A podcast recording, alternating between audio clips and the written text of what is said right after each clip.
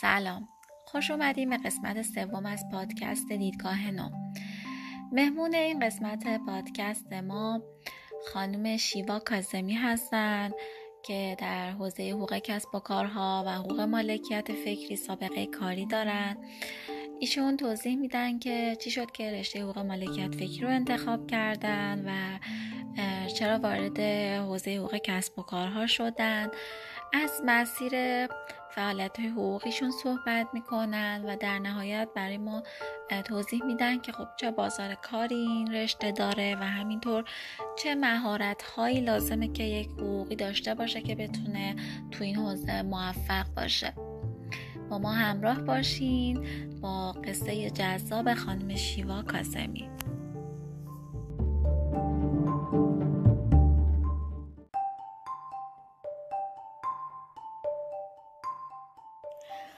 سلام من شیوا کازمی هستم مشاور حقوقی و امور قراردادها. دانش آموخته رشته حقوق در دانشگاه شهید بهشتی هستم. فوق لیسانسم رو در گرایش حقوق مالکیت فکری از دانشگاه علامه طباطبایی گرفتم و از سال 93 کم کم وارد فضای مشاوره حقوقی استارتاپ ها شدم و تا همین الانم هم ادامه پیدا کرده و دیگه کم کم می‌تونم بگم که من در امور حقوقی استارتاپ های نیمچه تخصصی دارم. خیلی خوشحال هستم که مهمان امروز پادکست دیدگاه نو هستم و متشکرم از دعوتتون.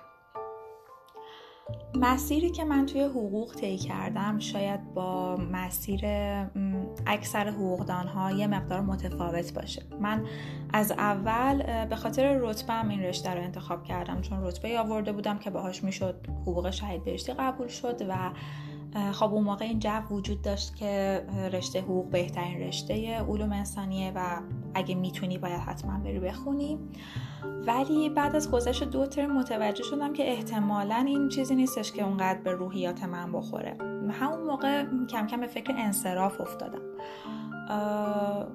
همون زمان رفتم با آقای دکتر منصور امینی که یکی از عزیزترین استادان من هستن راجع به این مسئله صحبت کردم. به خاطر اینکه احساس می‌کردم که از بین استادهام روحیات من به ایشون خیلی شبیه تر بود و احتمالا ایشون بیشتر حرفهای من رو درک بکنن. و ایشون با شناختی که از من داشتن می‌دونستن که من روحیاتم به وکالت نمی‌خوره. برای همین بهم پیشنهاد کردن که همچنان رشته رو ادامه بدم ولی برای مقطع ارشد برم رشته حقوق مالکیت فکری رو انتخاب بکنم. و اگر که حالا خواستم کار research یا پایان نامه رو انجام بدم برم توی حوزه حقوق ادبی هنری. و دقیقا همین اتفاق افتاد در چند سال آتی زندگی من. و فکر می‌کنم که جزو بهترین تصمیم های زندگیم بود. من از اول کلا از قبل از اینکه وارد دانشکده حقوق بشم خیلی روحیات هنری داشتم و یه مقدار خشکی رشته حقوق اذیتم می‌کرد. بعد از لیسانسم خب تصمیم گرفتم کار بکنم کار تیپیکال حقوقی هم شروع کردم انجام دادم ولی یک سال کار رو ادامه دادم. احساس می‌کردم که خیلی واسم اذیت کننده شده بود. بعد کلا رهاش کردم و رفتم سمت هنر.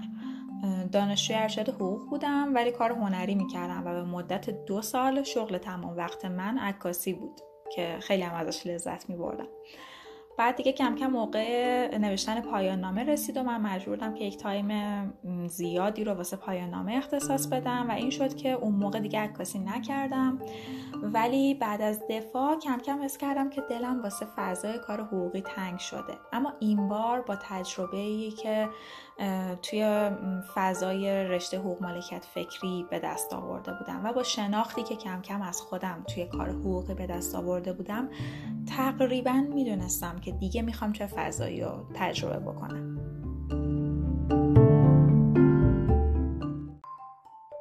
من اوایل کارم رو با مشاوره حقوقی دادم به چند تا استارتاپ کوچیک که متعلق به دوستان بودن و بعضی شتاب دهنده ها داشتن کم کم روشون سرمایه گذاری می‌کردن شروع کردن و هر چقدر که جلو رفت با هم با تجربه فضای رشته مالکیت فکری و هم اون تجربه‌ای که با استارتاپ های کوچیک داشتم متوجه شدم که فضای استارتاپی به روحیات من بیشتر می‌خوره. اینو در مقایسه با فضای سنتی کار حقوقی یا وکالت میگم.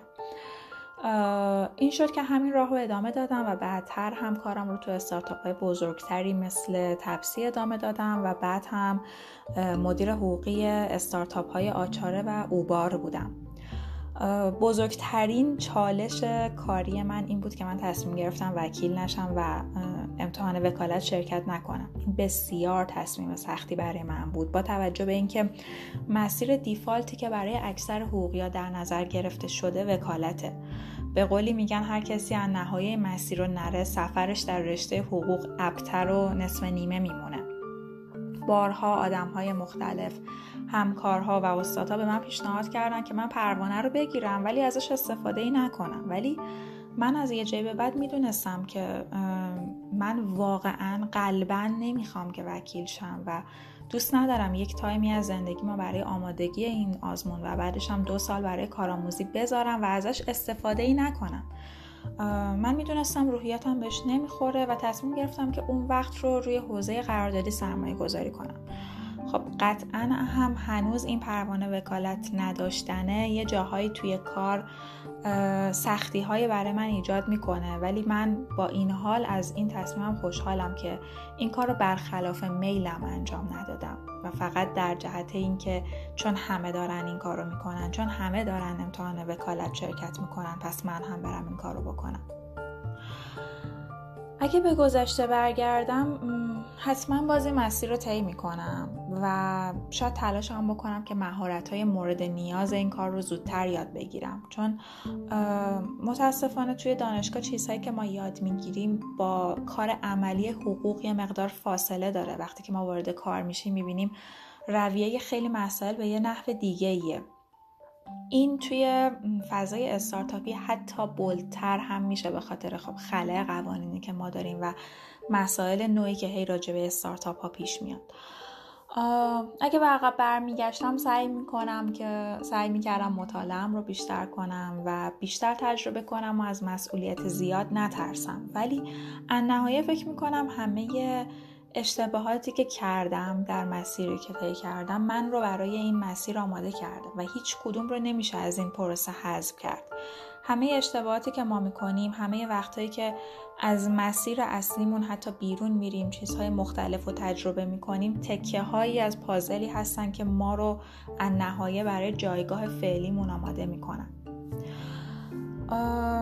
توی حوزه قراردادی و خصوصا کار توی حوزه استارتاپ ها فکر می‌کنم یکی از مهارت هایی که خیلی مهمه. اولا به روز بودنه که خب قطعا برای هر حقوقدانی این مسئله مهمه. ولی دومین چیزی که بسیار بسیار مهمه منعطف بودنه.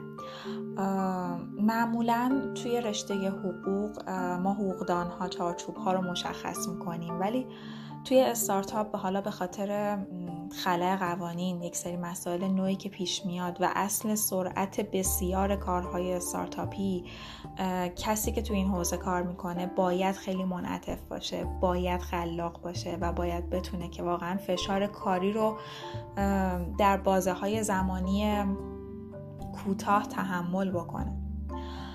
من مسیری که طی کردم رو به همه کسایی که تای قلبشون حس می‌کنن دوست ندارن وکیل بشن یا فکر می‌کنن که فضای قضایی ایران ممکنه اذیتشون بکنه یا رشته حقوق زیادی برای روحیشون خشکه و همیشه احساس می‌کنن که دلشون می‌خواد یه چیزهای دیگه توی زندگیشون باشه که مودشون و روحیشون رو تر و تازه نگه داره پیشنهاد می‌کنم.